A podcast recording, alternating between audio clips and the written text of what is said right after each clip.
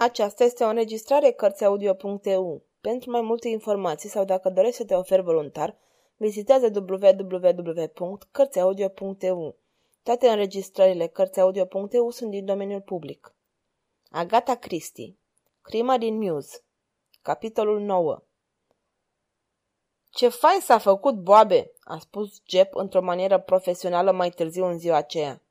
El și Poirot mergeau cu mașina pe Brompton Road. "Știa că vânătoarea s-a terminat," spuse Poirot cu un aer absent. "Avem o mulțime împotriva lui," zise Jep. "Două sau trei porecle diferite, o afacere trucată cu un cec și o afacere foarte frumușică când a stat la Ritz și și-a zis colonelul de Beth. A înșelat o jumătate de duzină de negustori din Piccadilly. Îl reținem pentru învinuirea asta deocamdată, până ce elucidăm întreaga această afacere. Ce ți-a venit să ne repezim la țară, bătrâne?" "Amice, o afacere trebuie elucidată cum se cuvine. Totul trebuie explicat. Sunt în căutarea misterului de care vorbeai, misterul micii genți." "Misterul genții, așa i-am spus, dar nu a dispărut din câte știu." "Așteaptă, mon ami." Mașina intră pe Mews. La ușa cu numărul 14, Jane Plenderleith tocmai cobora dintr-un mic Austin 7. Purta costum de golf. Ea îl conduse. Jep o urmă în salon. Poirot a rămas un minut sau două în hol, murmurând cam așa: "Ce greu scap de mânecile astea." După o clipă-două intră și el în salon, fără pardesiu, dar Jep își suguia buzele sub mustață. El auzise scârțâitul foarte slab al unei uși care se deschidea la dulap. Jep îi aruncă lui Poirot o privire întrebătoare și celălalt îi confirmă imperceptibil din cap. "Nu o să te reținem, domnișoară Plenderleith," spuse Jep grăbit. "Am venit numai să te întrebăm dacă ai putea să ne spui numele avocatului doamnei Allen." "Avocatul ei?" Fata dădu din cap. "Nici nu știu dacă a avut vreunul." "Bine, dar ea a închiriat casa asta cu dumneata. Cineva trebuie să fi scris actul." Nu cred asta. Vedeți, eu am luat casa. Actul e pe numele meu.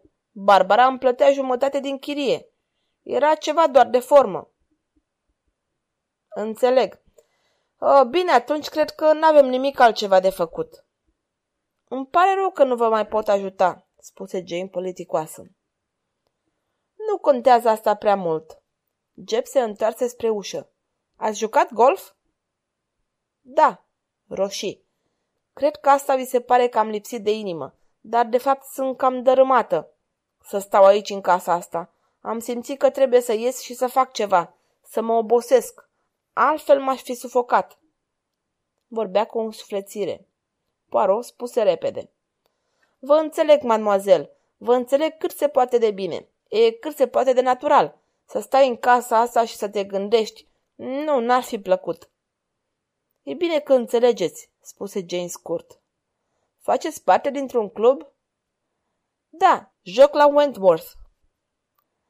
"A fost o zi plăcută," spuse Poirot.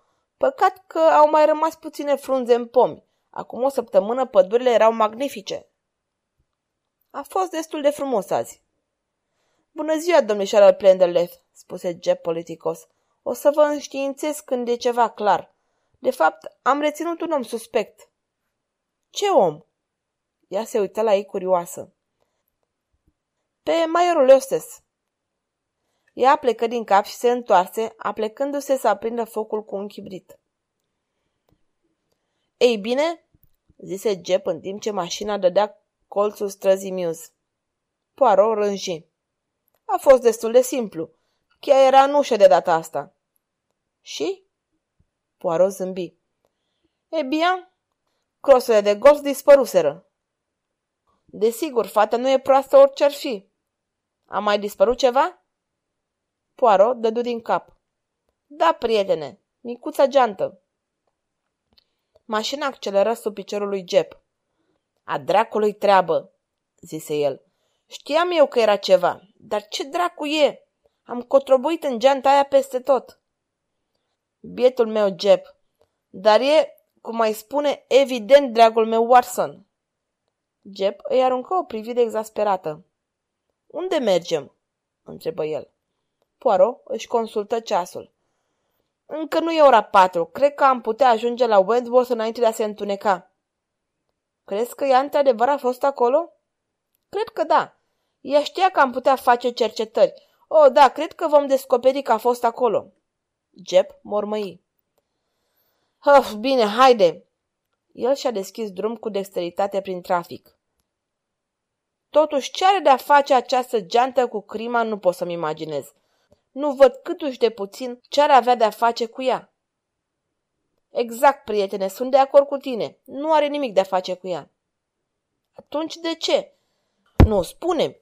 Ordinea și metoda și totul a fost frumos elucidat. Ei bine, e o zi frumoasă. Mașina mergea cu viteză.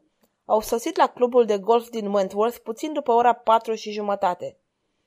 Nu era mare aglomerație acolo, căci era o zi din timpul săptămânii. Poirot se duse direct la șeful băieților care însoțesc jucătorii de golf și îi ceru crosele de golf ale domnișoarei Plenderleith. Ea va juca a doua zi pe un traseu diferit, a explicat el. Șeful ridică vocea și un băiat căută niște crose de golf aflate într-un colț. În cele din urmă scoase un sac care purta inițialele JP. Mulțumesc, spuse Poirot. Plecă, apoi se întoarse degajar și întrebă. Va lăsa și o mică geantă, da? Astăzi nu, domnule. Poate că a lăsat-o la club. A fost astăzi aici? O, da, am văzut-o. Ce băiat a însoțit-o ca să ducă mingiile și bastoanele, știți? Ea și-a pierdut o geantă și nu-și poate reaminti unde a avut-o ultima dată. N-a luat-o niciun băiat. A venit aici și a cumpărat 2 mingi. Tocmai își scotea niște lucruri. Cred că avea atunci o geantă mică în mână. Poirot plecă după ce îi mulțumi. Cei doi bărbați făcură în conjurul clubului. Poirot rămase un moment admirând vederea. E frumos, nu-i așa? Pinii întunecați și apoi lacul. Da, lacul. Jep îi aruncă repede o privire. La asta te gândești, nu-i așa? Poirot zâmbi. Cred că e posibil ca cineva să fi văzut ceva. Aș trece imediat la anchetă dacă aș fi în locul tău.